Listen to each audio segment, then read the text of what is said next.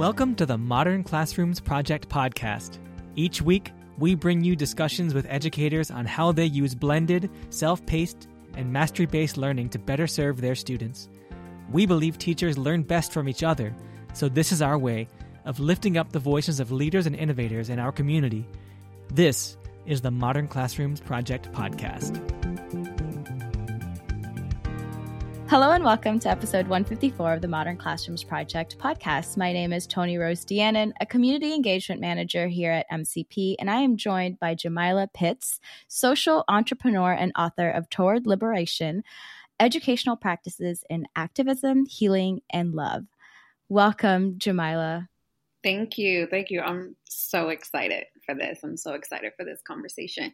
Yeah. And I mean, it's been since 2019 that we've been in the same space. Can you imagine that it's been so long and so wild? Um, and so I'm just like fangirling and I'm, I'm stumbling with my words, but I, it's just so exciting to be in this space with you. And just thank you so much for saying yes to the podcast. So before we get started, what is bringing you joy currently?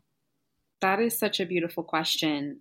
Um, I think immediately what is bringing me joy is just being able to be, being able to operate in the fullness of my humanity, which I know and recognize, especially as a Black woman, is not always afforded and it's not easily afforded. So just being able to be. I've had a really busy summer of just tons of movement, tons of holding space for others, pouring out for others, doing this dance between the really full work that I do.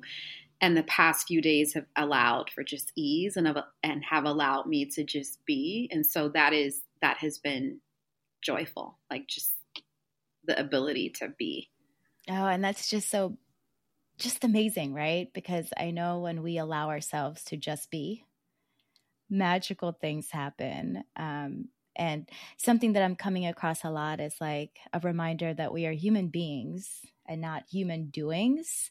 And I think I've just navigated my life just doing, doing, doing, doing. So it's really nice to just like take a breather and pause and um, as a recovering workaholic, uh, it's really, really difficult sometimes for me to just be. And that's okay. That's okay. Right. Um, so thank you for sharing that. Um, okay. Well, tell us more about who you are and how you started your teaching and learning journey.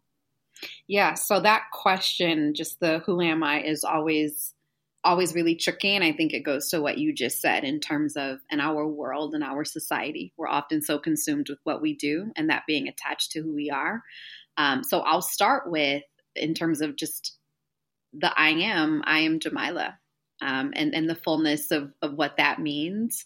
I'm very fortunate that the work that I am able to do and the, work that I have done, and particularly in the education space, is an extension of who I am, though it is not who I am. But in terms of just like the bio and, and my work, um, I, I'm an educator, I am a writer, I am a wellness entrepreneur. Um, I started my journey in education as a classroom teacher. I started teaching in Boston, and then I had the opportunity, the privilege really, to teach internationally in, in the Dominican Republic for a couple years before deciding that I wanted to return to the States and teach.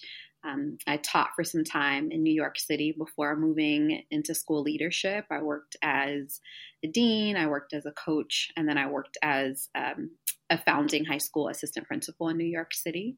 And then I ultimately or was moved to a place where I needed to honor my body, I needed to honor myself, and I decided to resign from that position and lean into um, courageously this journey of being an entrepreneur. And so that work led me to found my consulting firm, Jamilah Pitts Consulting, and I've had the privilege to work with schools across the country and in some international spaces, supporting educators, leaders, and teachers and centering racial equity practices and centering social justice, and also being able to bridge in my work as um, I'll say someone who holds space for healing as a yoga teacher, as a meditation guide, as a Reiki practitioner. Um, and so I'm in this really, really beautiful space now of being able to operate as an entrepreneur both with the consulting firm and then an organization that I launched. It's called She Imprints, and we serve at the intersection of wellness and justice for women and girls of the global majority. Um, and that is right now like my my heart's work um, being able to hold healing spaces for women and girls of the global majority so that we are nourished and poured back into. And then you mentioned this as well. It's just like really full right now. But my first book, Toward Liberation, actually comes out in a couple months in November. Um, and so I get to add author to that. And so that is that is the fullness of my being through my work right now. I have to take all of that in because you are just, oh my gosh, what?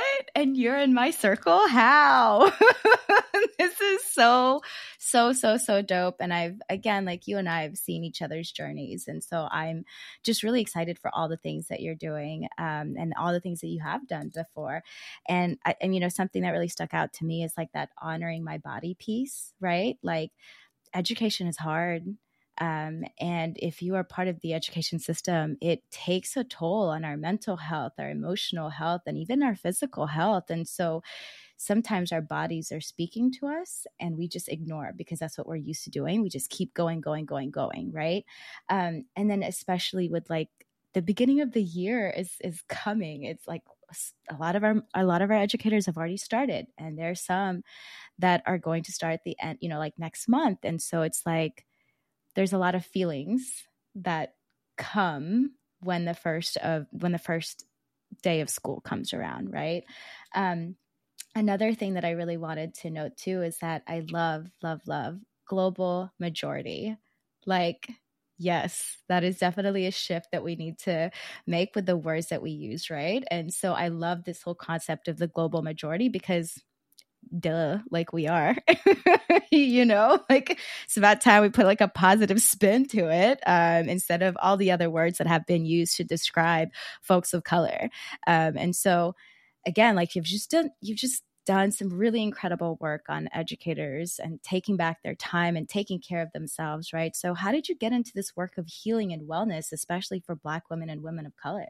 Mm, that is a big question. Uh, so, the I would say the bulk of it, it's it's been deeply personal and it's been deeply painful. And I think I know that teaching is an art form. I know that writing is an art form, and so much of so much of our most impactful work, um, our most powerful work, I believe, just c- can come from a place of pain. Um, can come from just these really robust, profound lived experiences.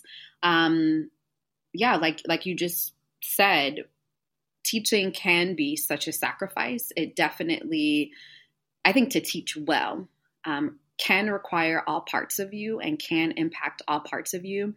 And that's something that I started to feel pretty early on in my teaching career, but I was early 20s. I mean, I went straight through college to grad school right into the classroom. And so I think I was maybe 23, 24 when I started teaching.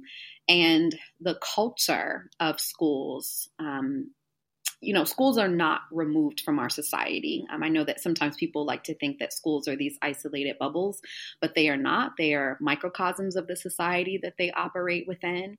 And so when we think about the placement of schools within a capitalist society, a lot of that grind culture and that the, the push and the emphasis to go, go, go, to do, do, do. And, and then you add on top of that this the nature of teaching, um, the selflessness of teaching, which with in itself is not a bad thing. Um, but neglecting yourself is not human. Um, it is not you're not caring for the totality of, of who you are. And in schools, it's a really unique harm because there's, there's this understanding that in order for me to teach well and for me to be a really great leader, if I'm an educational leader, I have to continuously pour out. Like my selflessness is a badge of honor rather than it being my selflessness is a way that I'm actually neglecting my own humanity. Um, and so for me, the the journey to this work was very personal. I think that I experienced burnout when no one was really talking about burnout. Like that wasn't a thing. It was just it's, it's just what we do. It's how we work. Um, I started my teaching career in a charter school, and um, not saying that this is the case for all charter schools, but for all of the charter schools that I worked in, uh, there was a really toxic grind culture, a really toxic burnout culture, and so I actually found the yoga practice pretty early in my teaching career. And as someone who grew up dancing, I gravitate towards um, healing modalities and forms of exercise that feel really fluid in my body. Um, yoga was something that I found that balanced mind, body, and spirit for me, and it just felt good to me. So I want to say in 2017, 2018, I decided to become um, a yoga teacher. And again, it was just a, a, deeper way to pour back into myself. But what was birthed out of that was this not only political desire, but this really personal desire to continue to care for myself, but to also create pathways and opportunities to care for others. Um, as a Black woman, I just see and I pay attention to first other Black women and Black girls. And a part of that is really seeing women of the global majority and girls of the global majority and understanding just this really integral and powerful role that we play in any society. If you want to shift a culture of a place or a space or a country or a time, um, you know, women and girls of the global majority, it's a really powerful place to start. And when we are well, when we are healed, when we are taken care of, um, just by our nature, we tend to to make sure that everyone else around us is good. Um, and so, yeah, it started from a place of pain, and and I believe that you can tap into your pain and, and shift it into a place of power. And that's what I've been able to do. Yeah, I mean, I completely agree with that. The pain and turning it into power, right? Um, that's something that I've been sitting with the past two weeks of just facing pain. Um, I can't avoid it anymore. I've just kind of swept it under the rug. And, and so it's just now catching up. Like that rug is full, there's no more space. So I have to really just go ahead and face this pain, but also understanding that I still have the control of how I react to it, right? Um, I could shift my mindset. I can do all these things. I have the power to do that. And so me avoiding it is no longer helping anyone. Um, and I really like, you know, what you said, like when we're well, we can take care of others the best way that we can. Um, and I think, you know, also like I started teaching at 22, and you're absolutely right about charter schools. And you and I have not worked at the same charter schools. So I have worked at a lot of charter schools, and I would have to agree that there is a there's a an expectation, an unspoken expectation that we just continue to show up for the kids, right? And which to me, like I love, like my babies were everything to me, and I wanted to show up for them as best as I could. Um, and also understanding that, like, I'm tired. I actually don't have the time and the energy to take care of me. I'm always constantly taking care of others. Um, and I'm just now learning that um, in 2023 that I'm like, oh, I I have I have to take care of me. And this is something that I tell our educators all the time too is like, it's not selfish for us to take care of our needs. Um, and I know that that's what society has been saying, especially for women of the global majority, right? That you just got to give, give, give, give, give. You cannot pause and process and take care of you. You can't rest. I mean, there's this whole, you know, thing about rest now, right? Like rest is resistance, rest is needed, rest is life, but it's it's just so difficult for for people to do that because that's just not what we've been doing. Um and I just really like this like this this phrase that you said it's a unique harm, right? Um educators go in um, not for the money definitely not for the money um, and it's it's more so like there's that love and passion for educating our young folks right? And because of that there's so much just unset expectations and unrealistic expectations honestly to continue to show up for others even when you're not doing well right? Um, and so thank you for just naming all of that. Um, and so Jamilah and I actually met through teaching for tolerance, which is now learning for justice. And, and so whenever I see your name as the author for an article, Jamilah, I swear I'm just like, click, I'm going to read that one. I want to read that one. Um, and so the most recent article that I came across, Self Care and the Movement, really resonated with me. It's, it's also perfect timing since it's the beginning of the school year. And again, we're talking about taking care of ourselves, right? And so tell us the how and the why of this article.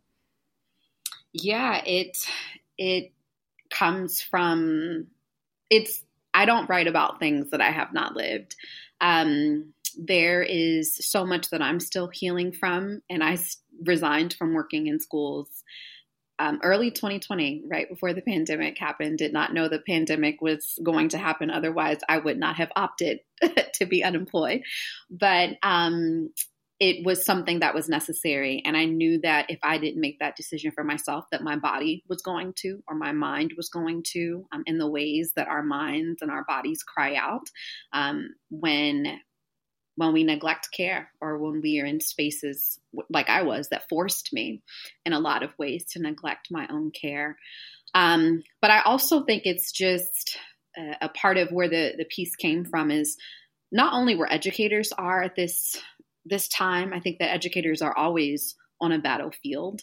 Um, I think that particularly folks who work as um, classroom teachers are always on the, the front lines, or I like to say that they're in the trenches always, but especially now in the social, social political climate that we're living in, in terms of um, especially those of us who know that it's important to center liberation and justice and, and the work of education. Um, there is a warring that is happening right now. There is a battle that's happening right now. And many teacher activists, many educators who, who believe in this work and know that this work is essential, not just to the work that we do with young people, but to the, the livelihood of our nation and of our world. Um, it's important it is so necessary. It is foundational. It is crucial that we don't neglect our care.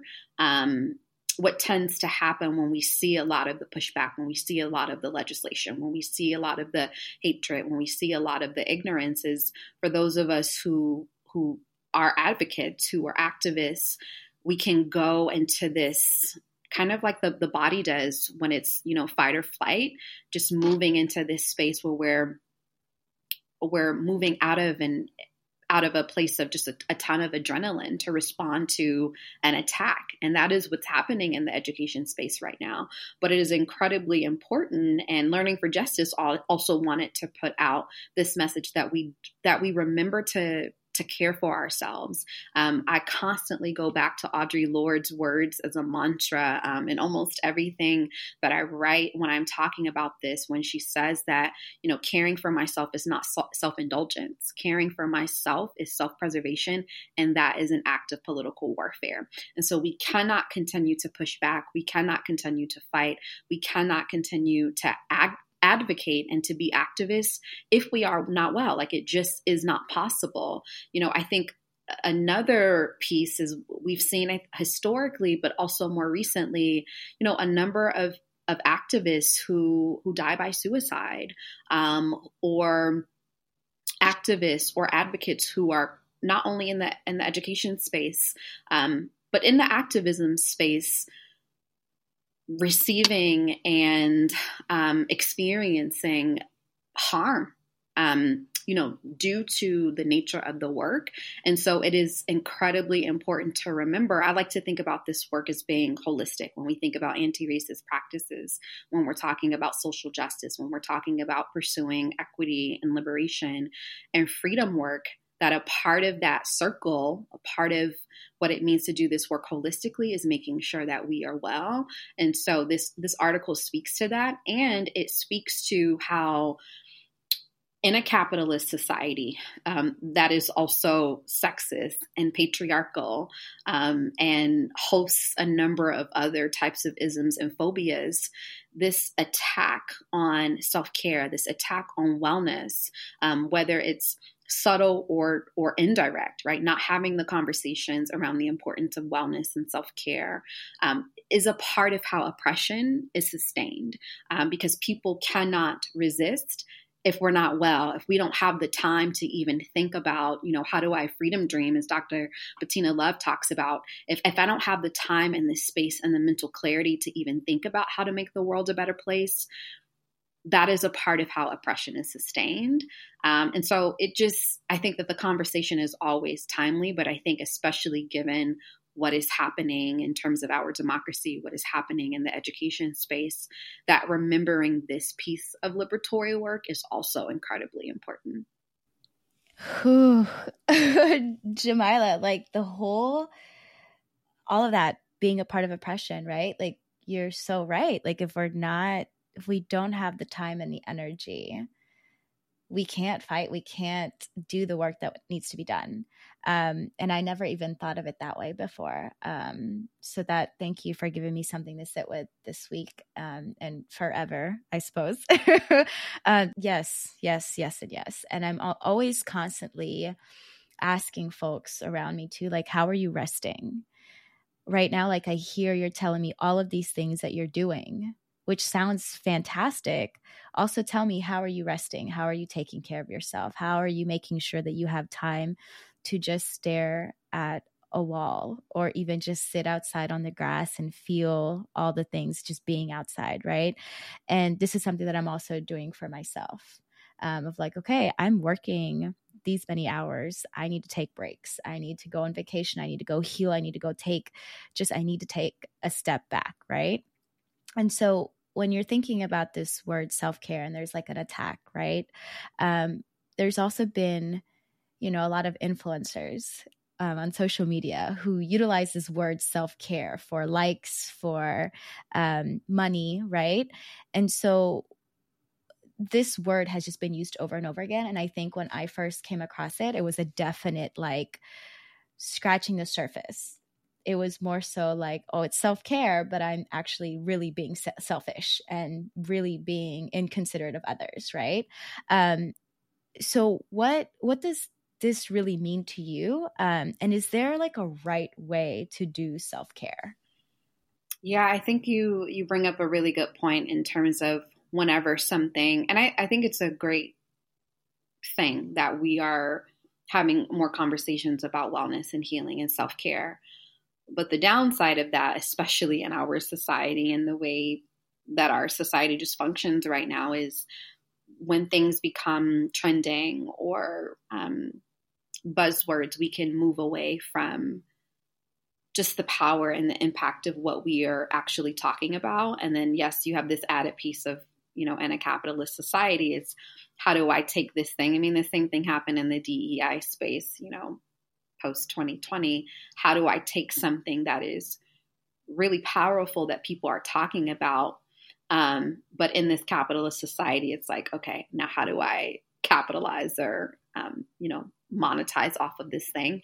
And then what happens is the value decreases. Um, so, in, in terms of self care, I don't think that there is a right or wrong way. Um, we are all individuals. We are all, you know, having our, a human experience in the way that we are having a human experience. And what I need to be well and to care for myself may vary from what you need to be well and to care um, for yourself. So I think it's, and this is just speaking from my own journey, and I do believe that it is a journey. I don't know that you ever fully arrive at being. I believe that we are whole beings. I do believe that. I do not believe that we are lacking um, or that we are inadequate or incomplete in any kind of way. That's just my own personal belief. But I do believe that this process of healing, of um, taking care of oneself, of just prioritizing our wellness is a lifelong journey because we're going to as long as we are living we are going to continue to evolve we are going to continue to expand we're going to experience grief in various forms. Our body will shift and change and evolve. Um, our mind will shift and change and evolve. And so the way that we tend to what we need to be well in various seasons is going to look differently. The way that I care for myself in 2023 is very different than I, very different than the way that I care for myself in 2018. Um, and so I don't think that there's a right or wrong way, but when I am asked to talk about self care, wellness, healing, or I'm leading space around it, I do encourage people. I often just share what has worked for me. And I encourage folks to really think about it holistically. How are we caring about all aspects of ourselves? Um, I think a part of what is happening in terms of talking about self care and wellness and healing a lot right now, it's like, again, it's very trending. And so sometimes we're focusing just on doing the things that's going to make someone else money. Like, listen, I'm all for a manicure and a pedicure. I love getting massages. Like, all of that is wonderful. And it is a part of self care. But we also have to think about who we are in our entirety. Like, what do you need to physically be well? What do you need mentally to be well, emotionally to be well? If you're, if it's, if this resonates with you, like, what is, what do you need to be spiritually well, to care for your emotional self? Um, if you're someone who's into, energetic work and the energetic body. What do you need to energetically be well? What do you need in terms of your relationships and boundaries and communication? What do you need financially? You know to be well that is a part of it. Um, you know what do you need in terms of like all aspects of your being in terms of your pleasure in terms of your joy? And so it is there's a wide range and i encourage people to just think about that. Like who am i holistically? Like who am i as an entire being? And then what do all parts of me need to be well? Like what does my inner child need? Um, you know is therapy and i'm a, a huge advocate um, you know, for therapy. And I love that we're having more conversations around stigmas around mental health, particularly in communities of the global majority, um, and what does it look like to to work against those those barriers um, and those stigmas stigmas around it. Um, and it's a beautiful thing that's happening in the world right now. Um, like I could go on and on. Like I'm really into like wellness and healing because I see the power of personally what happens to me um, when I'm able to center my healing and, and being well. And I look at how not only has my life transformed, uh, but how my, my relationships transformed. And ultimately, I think it's how we heal the world. I think it's how we transform the world um, and thinking about that. So I don't think that there's a right or wrong way, but I do think that a great place to start is to think about it holistically and what do all parts of me need. Yeah, that's a really that's a really good point too, Jamilah, because I was definitely the one that was like, I'm gonna get a manicure and pedicure. That is self-care and really still avoiding that that deep painful work that I needed to do.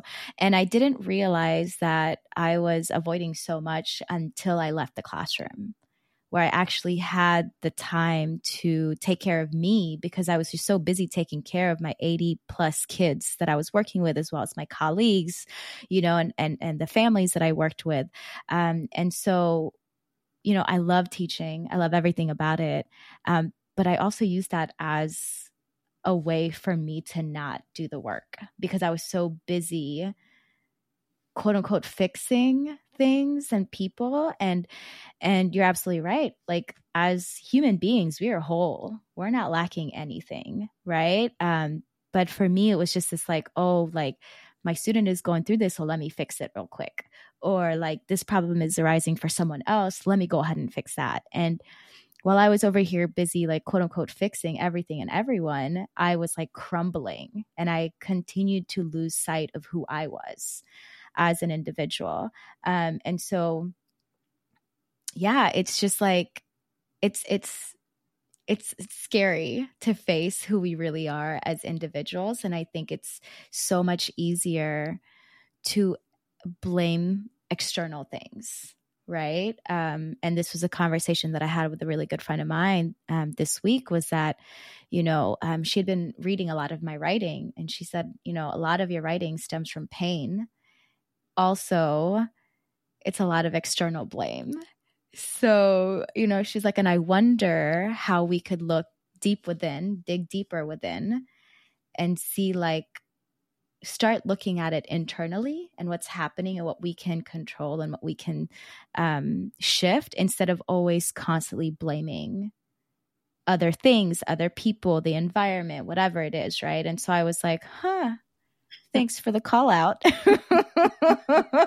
I was a call out I didn't think I needed, but clearly I do. And so I just, I really appreciate just that reminder, right? Like we are whole um, and how we take care of ourselves now will probably be different than how we take care of ourselves in three months, in a year, in five years, right? Um, and so I often, like catch myself thinking like well i should have done this. And it's like no i'm doing it now and that's what matters is that i'm doing it right at this moment instead of not even realizing or not even being aware. Um, and so i have to like shift that right? Instead of like blaming myself for not knowing any better i want to celebrate the fact that i know now. Um, and i think that's really important too and sometimes i feel like as educators we need that permission to celebrate ourselves, which is wild to me, right? Um, and I'm always asking, you know, like, hey, like what went well, right? Because again, as human, as human beings, we're so it's just an automatic, it's like nature, right? Like for us to think of all the negative things that happened. Um, and so shifting to like let's talk about what went well today before we dive into like all the things that went wrong um, because we do want to we want to celebrate even if it's just like little wins right um, and so I, am I'm, I'm really curious. Um, what are the impacts of not actually taking care of ourselves, especially if you're an educator, of like little things that we don't know? Those are signs from our body, or signs that just like we need to rest, or you know, do some healing. What are some?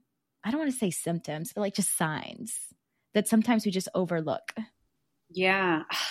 I wish somebody, you know, I wish people were having the, these conversations when I when I was in the classroom, certainly, but just working in the education space, especially when I moved into leadership. Um, I probably would still be working in schools if that were the case. Um, I can speak to definitely just my personal experience and some of the patterns that I've picked up in just holding space for educators and working with educators in terms of some of the the signs or symptoms. Um, I think that you brought up a really good point in terms of just the self neglect that's happening when we are, whether it's directly or indirectly, focusing on young people, focusing on what's happening within the schools, you know, putting out fires that are happening within the schools, and we're not neglect and we're neglecting ourselves. And so I think a part of that is even just the pausing and really thinking about, in terms of the ratio and the time and how I'm spending my day, how much of that, how much of my mental energy, my physical energy is fixated and focused on someone else, um, you know, versus myself. I think that that's a a huge one. Um, this one is really small but really important. It was something that I noticed one day um, when I was working as a school leader. I didn't. I never had time for a lunch break. Like never had time for a lunch break. Um, there were months at a time where um, I never left the building. I never you know had any fresh air um, there were some schools where i could just like leave for a moment grab something to eat and come back but then there were other schools when there just wasn't even a single time where I had time to even nourish myself. So it's like, what are you eating? Um, I'm a huge advocate for just using food as medicine and, and food as nourishment, um, and you know, paying attention to what am I, what am I putting into my body? What do I have time to put into my body? Um, for me, there were a lot of physical symptoms that I was not okay. Um, my sleep was really interrupted if we're not sleeping if we're not resting well like that is when the body heals. And so if our sleep is interrupted that is a, a, a really key indicator both in terms of mental and physical health that, that something is is off. Um, you know that our body is physically not able to do something or isn't doing something that that we're intended to do. Um, one of the other things that popped up for me was just mentally i was getting to a place of just not being well. Um, i had been in therapy for quite some time but then i got to a point where um, and i'm an advocate for for mental health care. I'm an advocate for mental health care in the way that you need it. Um, and i started to have to have conversations with myself around how i felt about medication because there was a point um, in my career and working directly in schools where I did need to, I needed medication to function. Um, and so, you know, that was, that was a part of it, just feeling like I, I mentally was not going to be okay with the, just the pressure, the toxicity that I was experiencing. Um, also, as someone who menstruates, um, a really key indicator was like having consistently like really, really painful menstrual cycles. And as a Black woman, as a woman of the global majority, we're often just kind of dismissed when we talk about that kind of pain um, but it's actually not normal like your pain is a is your body's way of saying that like something's not right here and that it needs attention and care. That was a huge one for me, having digestive issues. So a lot of these things I ignore, but now that I'm in this space that I am now, I, I realize that a lot of these were red red flags. These were symptoms. These were these were signs. Um, at one point, like my hair was falling out, like different things was happening to my skin, and so our body is incredibly intelligent and it speaks to us. And I think that when you're in a and in an environment where it's go go go um, even if your body is speaking and you're starting to pay attention to it if you're in an environment where where a leader or you know the culture is not one of care and i definitely was working in spaces where there was not a culture of care but even added on to that you know people that i was working with and around you know would say really harmful things to me um, because I was choosing to care for myself or because, you know, I was diving more into my wellness journey. And so if there's like a negative, like, culture of people, like if other people around you are also not caring for themselves and they see it as a badge of honor to not care for themselves, like I think that that's a a sign and a symptom as well. But um, there are a number of ways that the body speaks to us. There are a number of ways that our mind speaks to us and tells us like hey i need some attention and care and and i'm not as as well as i could be.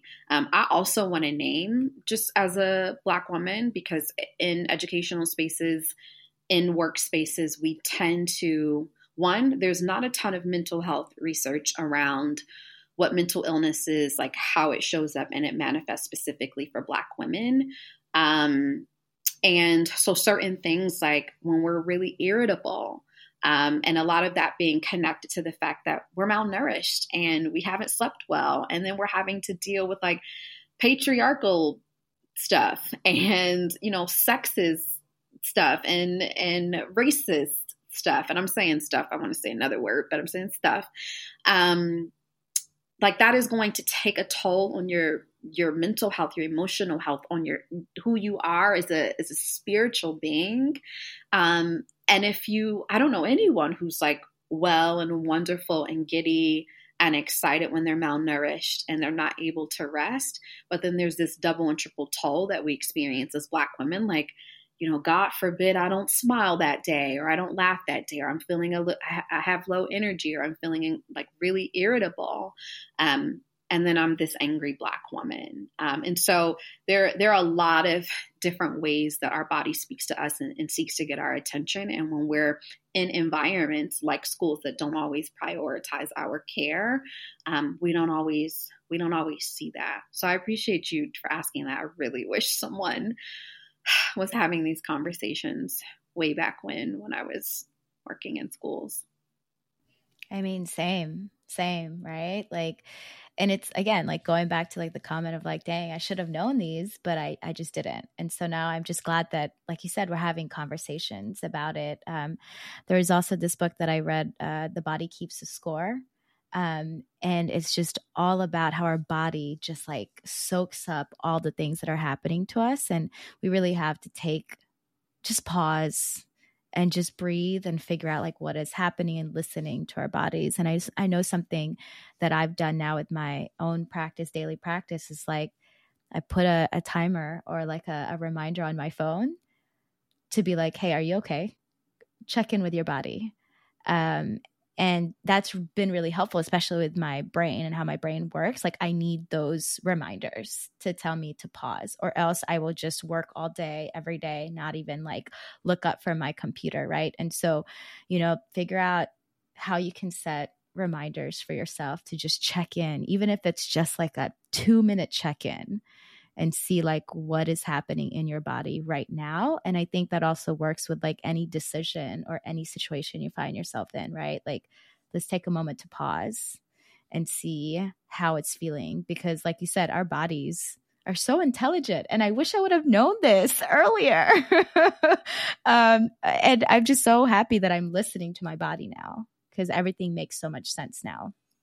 Um, and so thank you for just like naming all those things, Jamilah. I think that there's definitely more conversation that need to be had over all the things that you just talked about, right?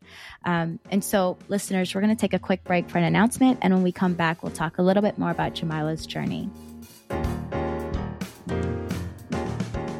MCP community, here are some learning experiences for the upcoming week.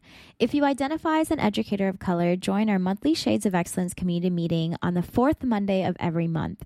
We have one coming up on Monday, August 28th at 7 p.m. Eastern Time to connect and learn alongside other educators of color. We also have a workshop on Thursday, August 31st at 6 p.m. Eastern Time on unlocking reading through self paced learning. We have three MCP mentors who will be joining us one elementary, one middle school, and one high school educator who will provide strategies and support on how to teach reading using a blended, self paced, mastery based learning approach. Make sure you register to get the resources even if you can't make it. All links can be found on the show notes. All right we're back with Jamilah. So this month, we're focusing on embracing resistance. It's been an interesting journey for me hearing other folks' descriptions, feelings, reactions when they hear this. So when you heard it, what what came up for you? How do you define resistance and how can we embrace resistance? Mm, yeah, I, the first thing that comes to mind for me in hearing resistance is like Uh, the, the first image that popped in my mind is just what happened down recently in Alabama on the water. It's like a form of resistance, like this very physical, visceral, but also needed response of bodies to respond to decades and centuries of just harm and oppression and people being like enough is enough and i'm not having it. Um, so that's the first thing that comes to mind. Um, but also what comes to mind into resistance and i when i'm working with educators and we talk about activism and we talk about resistance um, i show this wheel that that shows that there are very different ways that people can resist.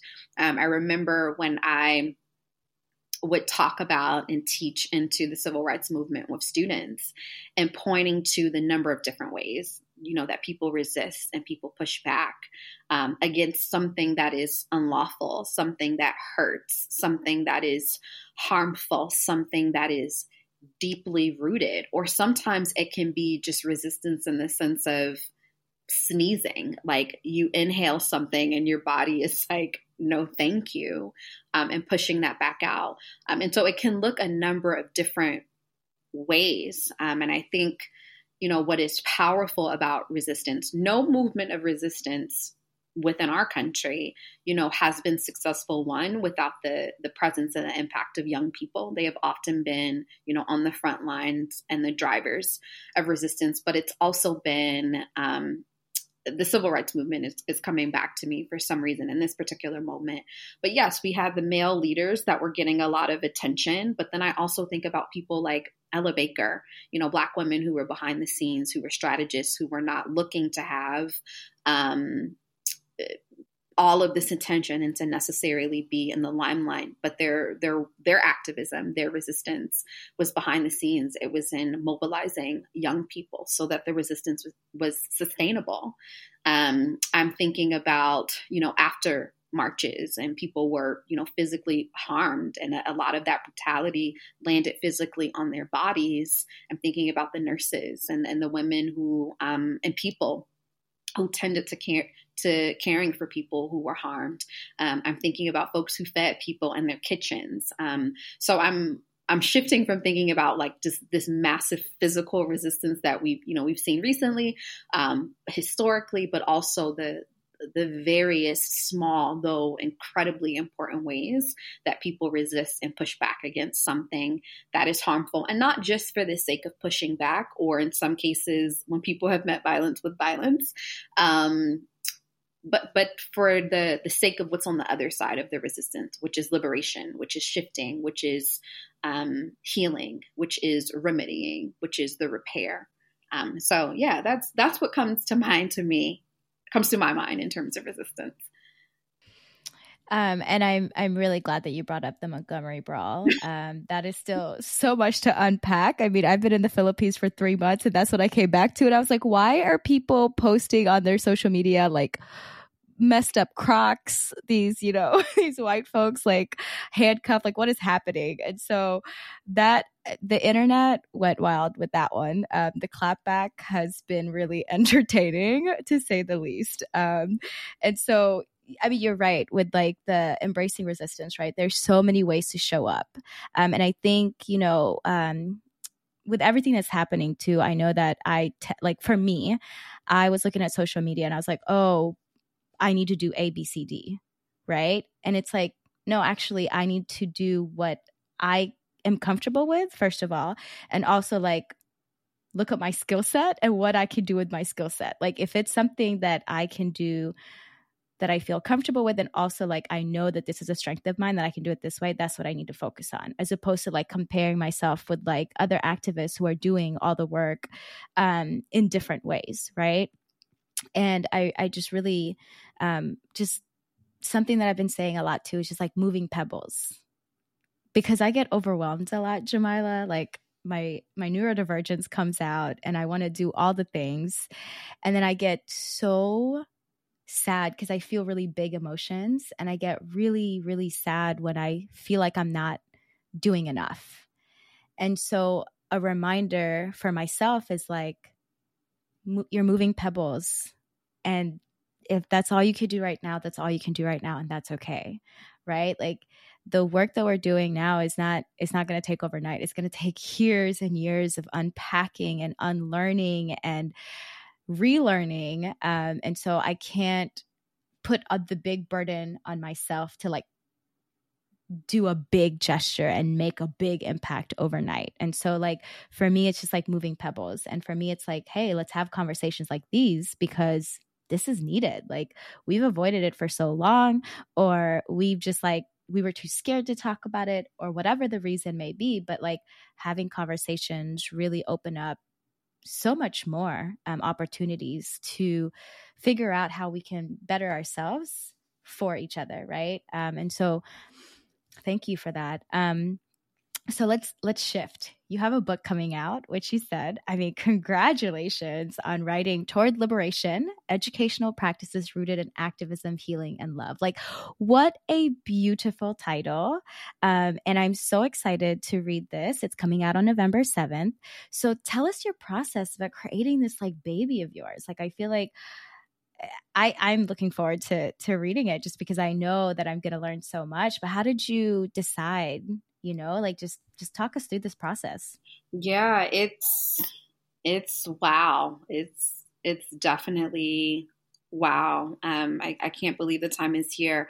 So i actually was approached to i mean i've i've been writing for ever um i'm a writer. Started publishing with learning teaching tolerance teaching tolerance at the time learning for justice now. Um but i was approached in 2019, um, a dear friend of ours, um, Liz Kleinrock, um, was in the um, was working on her first book and um, interviewed me at the time I, I, was working as a school leader and interviewed me, me on some of the the work that I had published before, and then I was approached to write, um, and that was in 2019. And so it's it's been a journey, um, you know, to this text. It was really challenging to.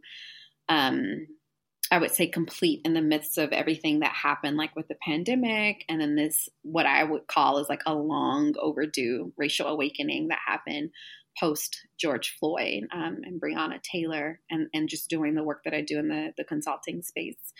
Um, but it has been it was really difficult to to narrow down like what do i write about? There's so much to say as an educator. Um, there's so much that i've seen in my classrooms and at the time i was a school leader and so there was a, a different perspective that i had then. But really i came back to just what's in my heart um, and really understanding that all of this work that we're talking about when we're talking about social justice, when we're talking about anti racism, um, for me, the conversation it does not stop there and it does, doesn't just start there. For me, the goal is liberation. Um, and so it's thinking about folks who are relegated to the margins of society and really thinking about how we use the vehicle of education, a really, really powerful vehicle um, to not only ensure anti racism, but and I, I say this in the book, I say this in my work, you know, I think it's powerful to talk about racism, but we can't talk about racism and not talk about other isms and phobias, and especially as a Black woman, right? So if I'm thinking about my lived experience, if we are just talking about racism, uh, and we should be, we should be talking about racism and we should be talking about, and not just talking about, there should be a lot of action that's happening, um, and there ought to be and continue to be, um, and it should be sustained. But we also have to think about folks who are who sit at this really deep and powerful intersection of harm. So those of us who are because of our, you know, beautiful identities, we can experience multiple forms of oppression simultaneously. Um, and so I really, in the book, I, I, I open up that conversation around, you know, how do we use the platform, the vehicle that we have, not only as classroom teachers, but as educational leaders, because we do have so much power. We have so much influence. Um, as James Baldwin says in a talk to teachers, like we work with the hearts and the minds of young people, and that is power. Um, and so, how do we leverage that? What does that look like practically? In the book, I go through, you know, I provide some very practical. Um, ways like i get com- um, questions from educators all the time like hey, I believe in this work, but how do I do it? That is a lot of the work that I'm doing, you know, in my consulting of like, this is how you do it. This is how you structure your, your scope and sequence. These are the types of essential questions that you ask. This is what you set your enduring understandings up to do. This is how you can approach a lesson plan. But then we also have I also have in um, you know other aspects of the book as an educational leader. What is my role and what does it look like to ensure liberation? Um, you know, for me, all of this is about love. I know that we're in a a state and a place right now in our country where folks are really divided. I think a part of it is, you know, this country has long had a really difficult relationship with truth telling. There's a whole chapter in there on truth telling and our role as educators to do that. But how do we center truth telling as educators? How do we center activism? Um, certainly, a part of this is our own healing and our self care. There's two chapters in there around that. Um, and then what does it look like in our role as educators? Because we all come back to this word of love, right? This action of love. What does it actually look like to do that? Um, and we cannot talk about loving our students and ignore or not tap into, not teach into, not lead into the ways that so many of our young people are harmed. Um, and so without tapping into and paying attention to all of those pieces, we don't get to liberation. Um, and so that is that is what the book sets us up um, to be able to do and to continue to do. And I'm I'm super super excited for it to be out in the world um, and to be one voice. There's so many other incredible authors and writers and educators who are putting forth work and who have put forth work in the past. And I'm really excited to be able to add this to our our canon to our space. Yeah, and I, I'm so excited to to read it, and I'm excited to just continue having conversations like this with you, and also um, partnering it with action, right? Um, so, okay, so Jamilah, how can our listeners connect with you? Because I know we are gonna get some like, hey, we want to connect with Jamilah because I have so many questions um, or things resonated with me. How can they connect with you? Yeah, so there are a few few ways. Uh, my website, jamilahpitts.com. Um, also, I do, I don't live on Instagram, but I've learned to lean into social media um, at Miss Jamilah Pitts. And then I also have a LinkedIn, Jamilah Pitts. And my email address is also on my website. It's hello at jamilahpitts.com. And we will have all of this in the show notes. We'll have Jamilah's um, article with Learning for Justice, also the link to pre order Jamilah's book. Um, and so we'll have all of this in the show notes that you all can just click on and check out. Um, and so, with that being said, thank you so much for your time and energy, Jamilah. This was just everything I needed today, honestly. And it's just so nice to catch up after many years of not being in the same physical space. Um, so we gotta we gotta change that at some point. Um, so, uh, listeners, remember you can always email us at podcast at modernclassrooms.org, and you can find the show notes for this episode at podcast at modernclassrooms.org slash 154. We'll have this episode's transcript uploaded by Friday, so be sure to check back to access those. Thank you all for listening. Have a great week, and we'll be back next Sunday. Thank you so much for listening. You can find links to topics and tools we discussed in our show notes for this episode. And remember, you can learn more about our work at www.modernclassrooms.org, and you can learn the essentials of our model through our free course at learn.modernclassrooms.org. You can follow us on Twitter, Facebook, and Instagram at Modern Class Proj. That's P R O J. We are so appreciative of all you do for students and schools. Have a great week, and we'll be back next Sunday with another episode of the Modern Classrooms Project podcast.